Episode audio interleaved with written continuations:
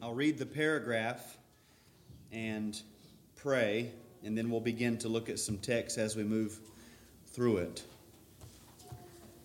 Paragraph 2 of chapter 16. These good works, done in obedience to God's commandments, are the fruits and evidences of a true and lively faith, and by them believers manifest their thankfulness, strengthen their assurance, edify their brethren, adorn the profession of the gospel, stop the mouths of the adversaries, and glorify God, whose workmanship they are, created in Christ Jesus thereunto, that having their fruit unto holiness, they may have the end, eternal life. Let's pray. Lord, bless our time. Father, we thankful for the word that we've heard. We can see your kindness, your tenderness toward us, your creatures, your willingness to guide us and give us instructions that are helpful, that are uh, the most favorable to life and safety and flourishing, uh, the most uh, just laws that have ever been revealed.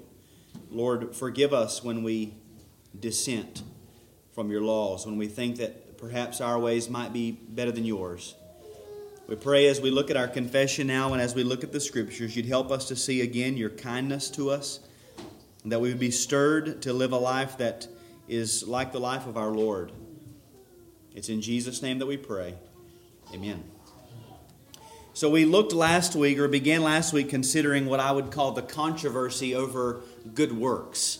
Uh, regarding justification and sanctification. And throughout history, this has been a fairly well known controversy. When it comes to justification, our good works are not brought into the equation. If we are declared righteous, it is on account of the merit, the good works of Christ alone, having been imputed to the believer at the moment of true and saving faith, not our works. And at no time from that point into eternity, will our standing with God be based on our good works? That is settled when the works of Christ are imputed to us. But when it comes to our sanctification, and both of these ideas in Scripture are uh, described using the terminology of salvation. And this is why we have to be careful with using broad language like that. But when it comes to our sanctification, our works are very significant. And I mentioned three texts, three references that I didn't read. I want to read them now just to sort of emphasize uh, the importance of our good works. The first one was Titus 2 11 and 12, which says, For the grace of God has appeared, bringing salvation for all people training us to renounce ungodliness and worldly passions, and to live self controlled, upright, and godly lives in the present age. Now, what we can deduce from that text is where there is no renunciation of ungodliness, where there is no renunciation of worldly passions, where you find a person who has no self control, no uprightness, no godliness in their life, and all of that is describing their works if you find a person like this, that is a person who has no grace. And that person is not allowed to pretend that they do have grace and that grace is somehow the covering for all of these, these, this lack or their failures, because we see in this text that grace is actually the power of God to produce these things, not the covering. And the more I, I think about this, this might be one of those ideas that we need to start challenging because we live in a society that is people have enough of, the, of biblical language to use the word grace. We've all heard them say, I'm not under law, I'm under grace, I'm just thankful for the grace of God. It, I think this is an idea that it might be helpful to begin to challenge. When somebody says grace, ask them, What do you mean by that? Define that term. They're going to say, um, unmerited favor, because they read it in a a, a lexicon or a, a, Strong's Concordance, or they're going to say, uh, getting something you don't deserve. Well, ask them to go to the Scriptures. Where in the Scriptures does the Holy Spirit define His terminology? And, and what we see here, ironically, is that grace Rather than being a blanket to cover up sin, grace, notice in this, in this text, you don't have to have it open, but grace has appeared. Grace brings salvation. Grace trains us to renounce ungodliness and worldly passions. Grace trains us to live self controlled, upright, and godly lives. Grace is, is action, it's power from God. And where there is not these things, someone, if you were to say, Well, I, am not certain that you're a Christian. And they would say, Well, why? And you could say, Well, it doesn't look like your life is characterized by, by these things. That they might say, Well, yeah, but that's why there's grace. No. If there is grace, then you would be living this way. Grace produces this in a person. When there is not these things, there is no grace. John 14, 15, Jesus said, If you love me, you will keep my commandments. So, where you find a person who is not busy keeping the commandments of Christ, you can say they have no love for Jesus. Regardless of what they might say, they're speaking contrary to the Lord if they say any different than this. And then the other one was Hebrews 12 14, which we've read many times. Strive for peace with everyone and for the holiness without which no one will see the Lord. If you, if you find a person, if you are that person uh, that is not striving after holiness, you have no hope of heaven. This is clear from the scriptures.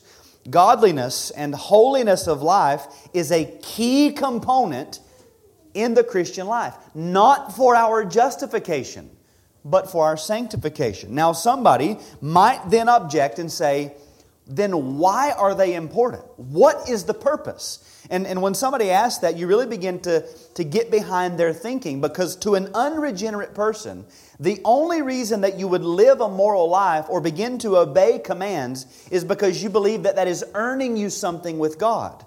For them, the idea that we would obey the commandments of Christ, strive for holiness, renounce ungodliness, live self controlled and godly lives, and yet we would say we do all these things, but not because we want to earn our standing with God. There are other reasons. To them, that, that boggles the mind. The, the only, it seems like, the only system that works in the mind of an unregenerate person is either I earn my standing with God or I do as I please and God just doesn't have any standards himself. But they might ask, then what purpose do our works serve. And this next paragraph gives us seven reasons why good works are important. And so I'm just going to walk through it just like that. It's sort of like the passage this morning. It's almost just like a list, and I'm just going to walk straight through it. It says, These good works done in obedience to God's commands. That reiterates what we saw last week that good works are such things as found in God's Word, not invented in the minds of men. Good works are number one, what I've, I've, I've changed the titles, even though the words are here. The first thing that good works do for us is they are a proof of true faith. These good works are fruits and evidences of a true and lively faith. Now, there is implied in this statement the reality that there are many false imitations of faith. We're not striving after those. What we want to have is, a, is the true thing, the real thing. That when the Bible talks about faith, we want to have that real thing. But if you've been a Christian for very long at all, and if, you spend very much time examining yourself, very often you might wonder is what's happening in me that? Is it the same thing? You know, the disciples asked Jesus, increase our faith sometimes we think that way. We recognize that our faith is, is weak. It's not what it ought to be. We, we wrestle with is what's happening in my mind and heart really what the Lord describes? And so, how can we measure it? How can we measure our faith? It's, there's, there's not a, a thermometer, there's not a, a button we can push that sort of lights up and shows us, you know, you got three bars of faith left. How do we measure it? Well, the confession here is affirming what the scriptures teach that the works that we perform in obedience to God are a good measure of whether or not we have the real kind of faith, whether or not our faith is the real deal. It uses the phrase fruits and evidences produced by faith and therefore evidences that the faith is there. And the key word again is, is a lively faith, a living faith, the real thing. Now, how do we determine if something is alive? If you planted a garden, you want to know your, if your plants are alive, what are you looking for? You're looking for growth. You're looking for movement. You're looking for new sprouts. You're looking for, it was this tall, now it's this tall. If there's no movement, no growth, no new sprouts, it's beginning to wilt, you say, this plant is not living. It's the same with our faith. Our faith evidences itself to be alive by producing fruit. We see this in James chapter 2, verse, beginning at verse 18, and you can turn to these. We have time tonight to turn to these. James 2, beginning in verse 18.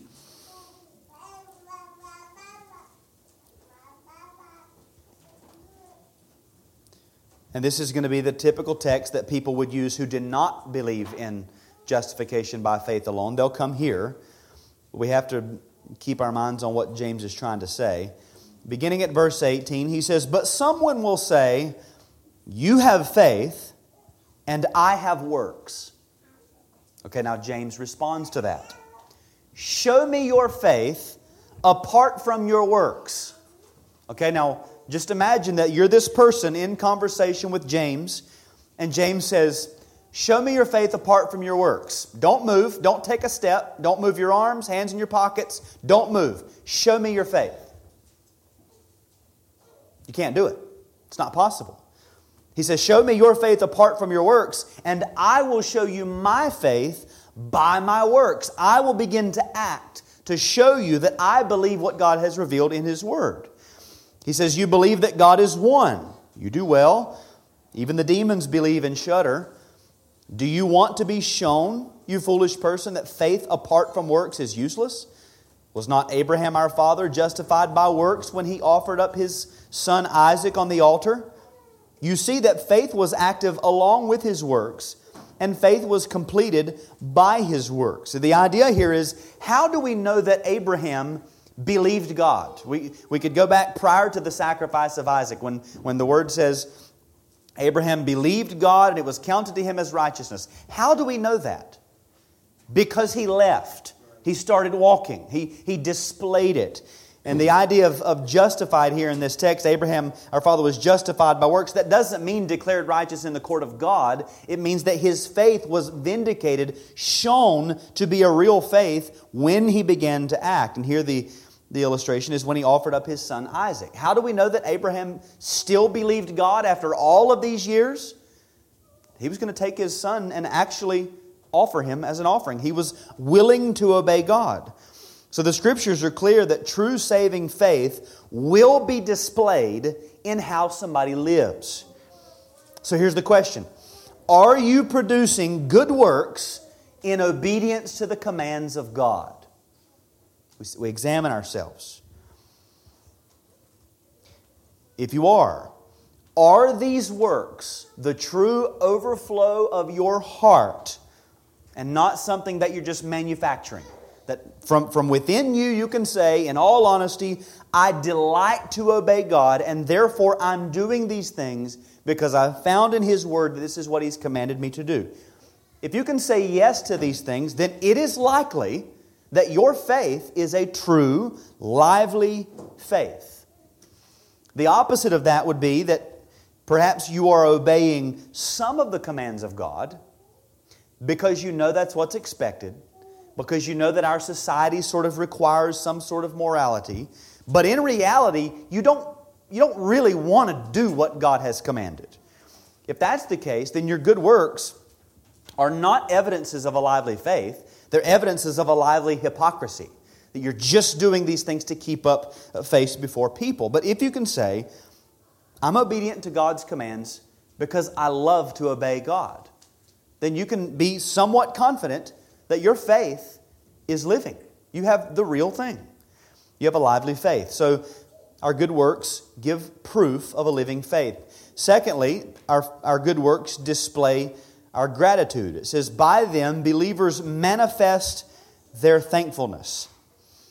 Believers, again, those with a true and lively faith, show our gratitude to God for many things the many blessings that he gives. And here the confession references Psalm 116, which we just sung. Psalm 116, 12 to 14.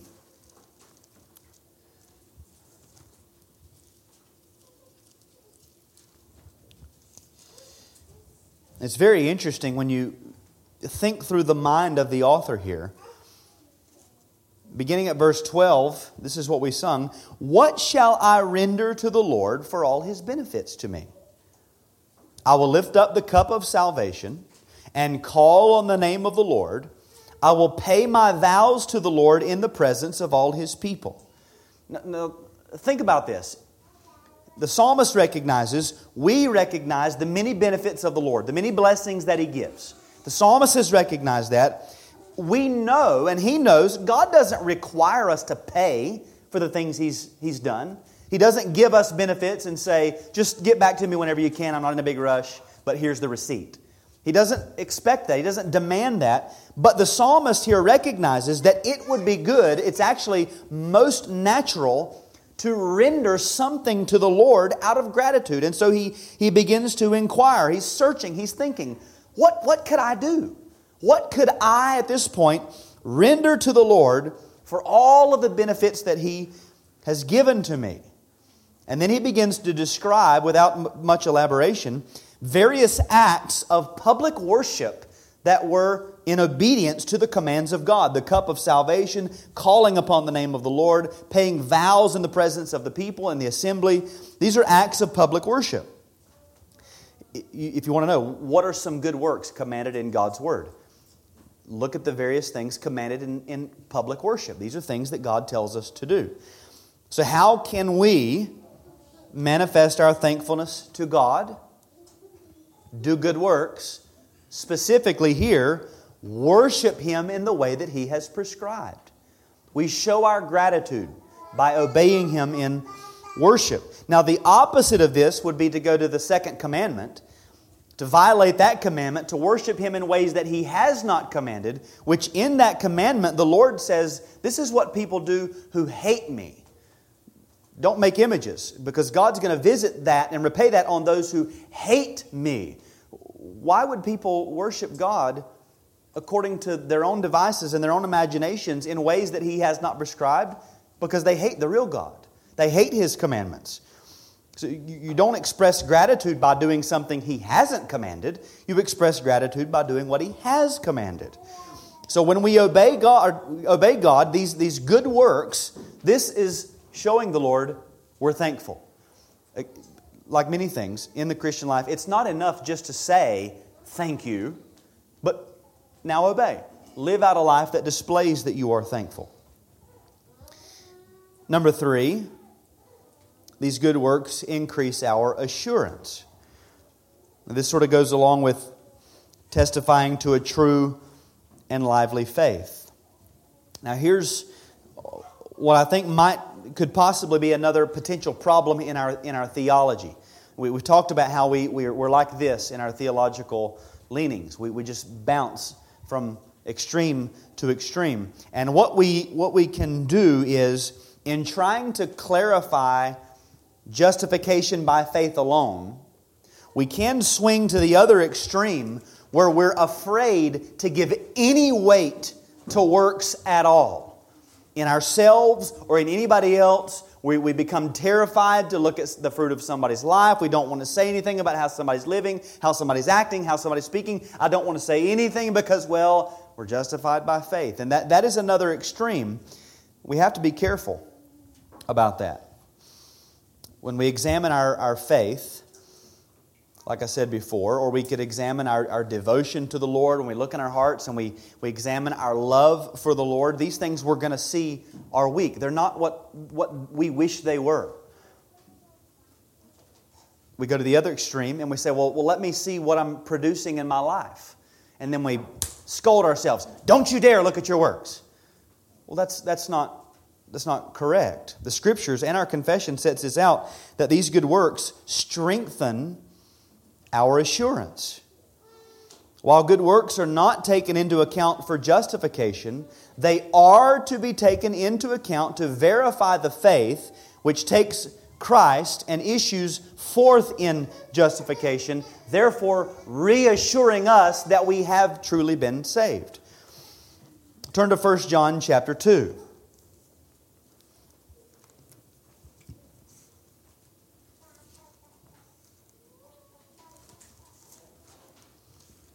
Verses 3 through 5.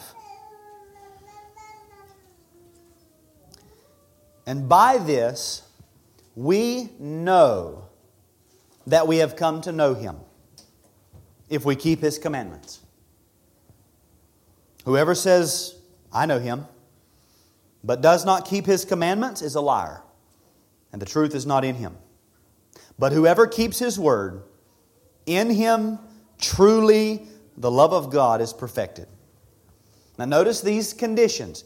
If we keep his commandments, if we keep his word, if these things are true of you, if these are the underlying reality of your worldview, again, from the heart, in honesty before God, I, I desire to keep the commandments of God, I desire to keep His word, then you've come to know Him. And the love of God has been perfected or accomplished in you. And that's not your doing. You can't do that. So we examine ourselves. Am I keeping His commandments? Am I keeping His word? If that is so, you didn't do that on your own. God's doing that. Another text, 2 Peter, just a few pages over. 2 Peter chapter 1, the, the confession references, yeah, 5 to 11. So I'll read all those verse, verses, 5 to 11. For this very reason, make every effort. Notice the language of, of work, of labor. Got to put something into it.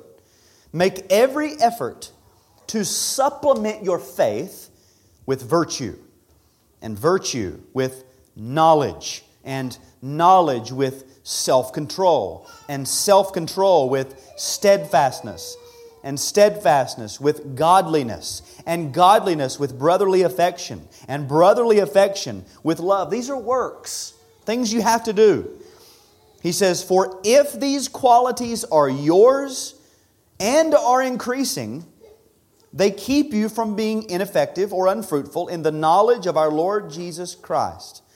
For whoever lacks these qualities is so nearsighted that he is blind, having forgotten that he was cleansed from his former sins. Therefore, brothers, be all the more diligent to confirm your calling and election, for if you practice these qualities, you will never fall. For in this way there will rich, be richly provided for you an inheritance in the eternal kingdom, into the eternal kingdom of your Lord and Savior, Jesus Christ. Notice the language. If these qualities are yours, and if they are increasing, this is if these good works are in your life, if they're growing in your life, and then he later on he uses this language of confirming your calling and election. So here's how you make your calling and election sure. Are these qualities in my life? Are they increasing? As I do that, I can confirm my own calling and my election. Now, when you think through this and you, you sort of lay this beside the, the quest, as some might consider it, the quest for assurance. There are some people who have never in their entire lives struggled with assurance of salvation. Those people probably don't really understand salvation or their own hearts. But when you come to, to begin to really examine your own heart and are striving after what, we, what the scriptures teach God longs for us to have, which is an assurance of our salvation, when we read texts like this, we see the goodness and the mercy of God. Mercy in that He doesn't take into account our works in justification. Christ's, Christ's works, Christ's merit. When you're standing before God, He says it's not based on what you've done, it's based on what Christ has done.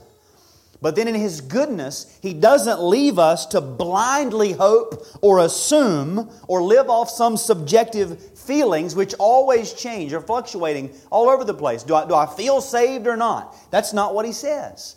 He says, I'm not going to take your works into account in justification, and in your sanctification, I'm going to tell you exactly what I'm going to produce, and then I'm going to say, Look and see if it's there. And if it's there, I did it. I'm producing it in you. It's not wrong to say, to look at the scriptures and to say, I'm doing these things. These qualities are present in my life. I'm growing. praise God, I'm saved. That's, that's not wrong. That's what He wants us to do. He wants us to confirm our calling and election. He wants us to know His love for us. He wants us to know that He's working in us. So we don't have to rely on our works to keep us in good standing with God, but we are able to look at our good works to be reminded of the standing that is ours. God says, in effect, look at what I'm doing in you. You can't do that on your own. I'm doing that. I haven't left you. I'm not going to leave you. Don't base it on subjective feelings. You might wake up tomorrow not feeling real saved. But there's something that's going to draw you to, to be in the Word and into prayer that doesn't make any sense. There, there's something there. God says, I'm working. You might not feel it, but I'm there. He, and he, he wants that. So we, we can bring our works into the equation, and, and this is not arrogance, it's not pride, it's not self exalting, it's, it's doing exactly what Peter says to do here. Look at yourself. Are these things there? Then you're growing. So that increases our assurance. Good works also work to the edification of the saints, or it says these works edify their brethren. The good works that we do edify or build up other believers. As a matter of fact, many of the good works that we find in the Word of God are explicitly commanded to direct us how to build up the brethren, to how to, to edify the saints. Romans 12, I'll give some examples. Romans 12, 10 to 13. Love one another with brotherly affection. That's a good work. Do that. Outdo one another in showing honor. That's a good work. Do that. Do not be slothful in zeal, be fervent in spirit, serve the Lord. That's a good work. Do that. Rejoice in hope, be patient in tribulation, be constant in prayer, contribute to the needs of the saints, and seek to show hospitality. These are all good works. They're all commanded in God's word, and these things will, will edify the saints. That's why they're given here. When it comes to the exercise of spiritual gifts, 1 Corinthians 14 12, Paul says, so with yourselves, since you are eager for manifestations of the Spirit, strive to excel in building up the church. We think whatever your, your giftings are mercy, hospitality, encouragement, whether they might be word gifts or deed gifts, whatever they are, when you are exercising them, we could add to that praying for the saints. When you're exercising this thing, these things, you're doing that, and that will work to build up the church to edify the brethren. Your good works do that. Number five, these good works beautify our profession. It says they adorn the profession of the gospel.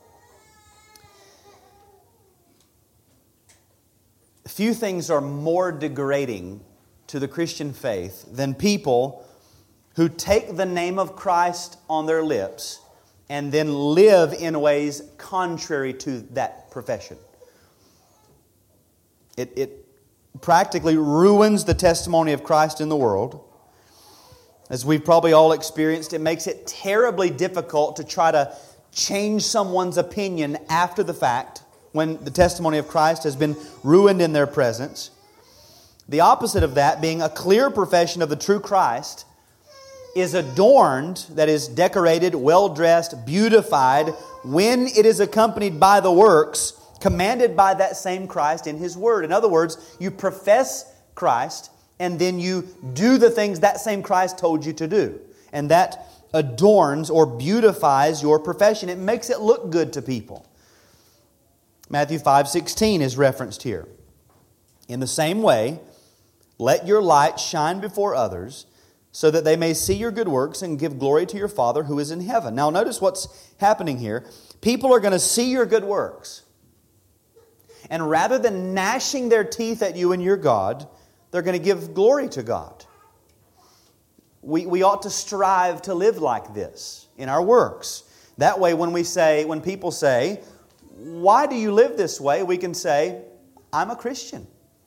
I believe this is how Christ, my Savior, would have me live and they can't then begin to argue and say, aha, well, I know the other day you did this, and that's completely contrary to what the Bible teaches.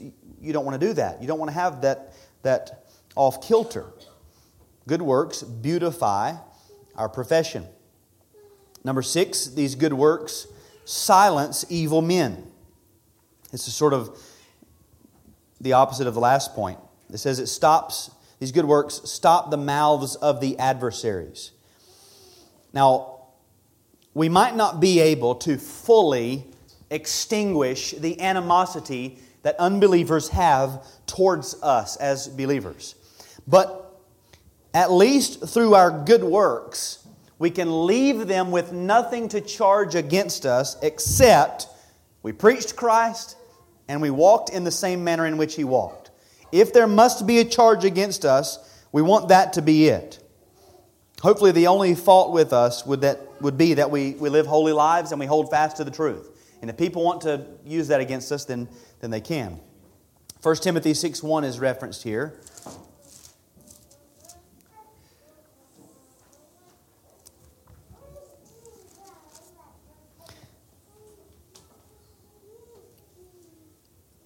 1 Timothy 6 1 Let all who un- are under a yoke as bondservants regard their own masters as worthy of all honor, so that the name of God and the teaching may not be reviled. So these, he's talking to bondservants or slaves. And he's saying, if, if that's your state in life, you need to live in such a way that your master can't charge you with anything, any wrong so that, here's the goal, that the Word of God, the teaching, would not be reviled, the name of God in the teaching. So you got these Christian slaves apparently in this church. He's saying, live in such a way that as your master sees you, he's hearing your profession, he's probably hearing your songs as you as you work, as you're around the house. Live in such a way that they can't bring any charge against you. That whenever he hears your profession, it's not um, destroyed by the way that you're acting. Now, we typically take these texts about slaves and masters and lay them over against our attitudes and our actions in the workplace where we have to work under somebody else. So the idea would be regard your boss as worthy of all honor and work in such a way that the name of God and the teaching may not be reviled. Again, whatever they might have to say against you, they would at least have to say, they work hard, and they believe what they say they believe, and they live out what they say they believe.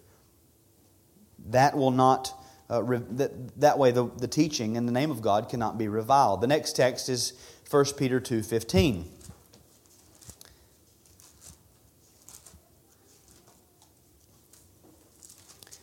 First Peter 2:15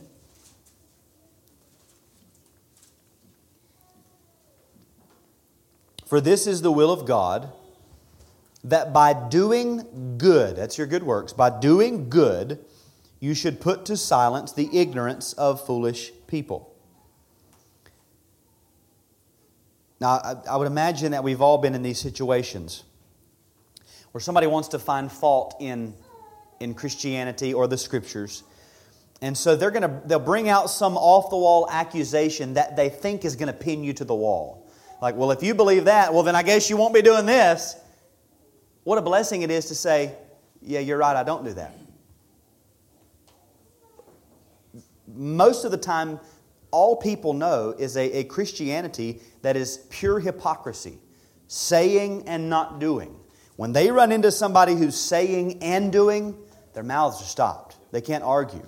Well, what about where it says this? I bet y'all don't do that. Actually, we do. Well, what about this? Yeah, we don't do that. We believe that's wrong. Your conscience is void of offense, and it stops the mouths of ignorant and foolish people. They might think we're crazy, but they can't call us hypocrites, and that's a blessing. So our good works silences or silence evil men. And then number seven, ultimately our good works bring glory to God. It says, and glorify God. Philippians 1 is the text here. Philippians 1 9 through 11.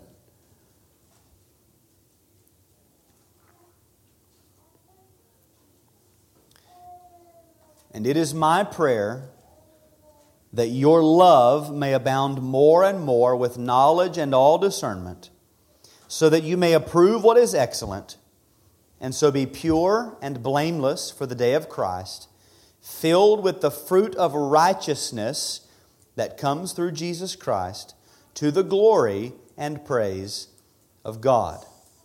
Now, several phrases here would fall under the category of good works abounding with love, uh, abounding in love with knowledge and discernment, being pure or purity, being blameless, filled with the fruit of righteousness. He says the goal is to the glory and praise of God. Now, why would our good works result in praise and glory to God? It's because it is God, by His Spirit working in us, that produces these good works. He's the author of our good works, the only reasonable explanation for Matthew 5 16. They'll see your good works and glorify God. Well, why would they not glorify you? Well, because God, the, the Spirit, is the author of the good works in you. They come from Him, He's the one producing it. He goes on, the confession goes on to elaborate this, this point, describing this, this God and how all this comes together. Whose, this is, this is God, whose workmanship they are, the saints, created in Christ Jesus thereunto, or unto these good works. So the saints are God's workmanship. We have been created in Christ Jesus, a reference to the new creation. If any man is in Christ, he's a new creature. Again, the glory belongs to God because He has created us anew in union with His Son by His Spirit who works in us to produce these good works. And this is a quotation from Ephesians 2:10. For we are his workmanship, created in Christ Jesus for good works, which God prepared beforehand that we should walk in them.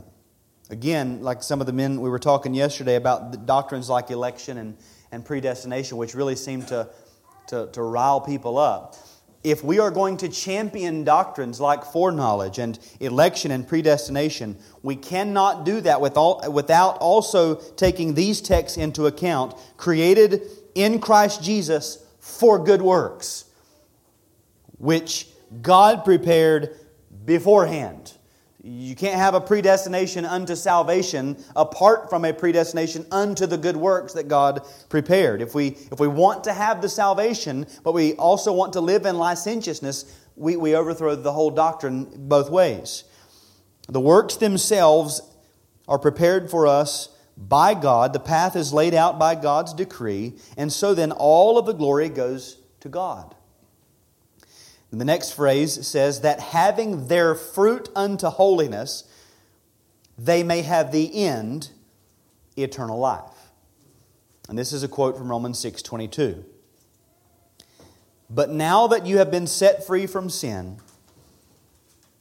and have become slaves of God, the fruit that you get leads to sanctification or holiness, and its end, eternal life. Now, what this text is not saying, this text is not saying that the reward for your good works is eternal life, that you've earned that. What it is saying is the logical end of one who is being made increasingly more holy by the Spirit is eternal life. And I would compare this to what John said to the woman at the well, and, or what Jesus said in John chapter 4 to the woman at the well. It says, Jesus said to her, Everyone who drinks of this water will be thirsty again. But whoever drinks of the water that I will give him will never be thirsty again. Notice what he says The water that I will give him will become in him a spring of water welling up to eternal life. Eternal life for the believer is not the reward for our merit, it's the manifestation of the source of grace within us. The, the Spirit has been given, and that's probably what he's talking about. Very often, water is the picture of the Spirit. The Spirit is given. The Spirit produces good works. The Spirit gives life, gives the increase, gives the growth.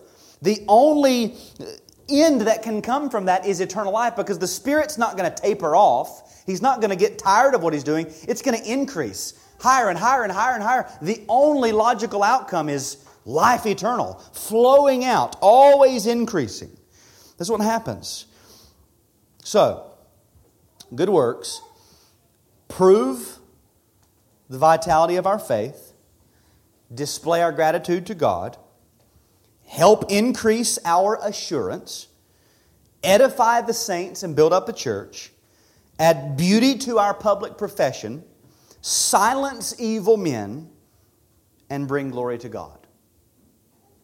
Now, if that's the case, then should we not say, What shall I render to the Lord for all his benefits? Should that not be our prayer? Should we not start our days with that question? And throughout the day, ask that question as we, as we are living and we're brought to recognize a benefit, a blessing, a gift from God. As soon as we see that, worship and adore, and then ask, What shall I render to the Lord for his benefits? What can I do right now to show him that I'm grateful? What could I do right now to build up the church? What could I do right now to adorn my profession? What could I do right now to silence evil men? What could I do right now to bring glory to God? We shouldn't be afraid of good works. I think a lot of people in, in, in, in our reformed camp are really afraid to talk about the necessity of good works, the requirement of good works, and, and especially the benefits of, of good works. We should strive after this. Let's pray, and then we'll, we'll sing one more.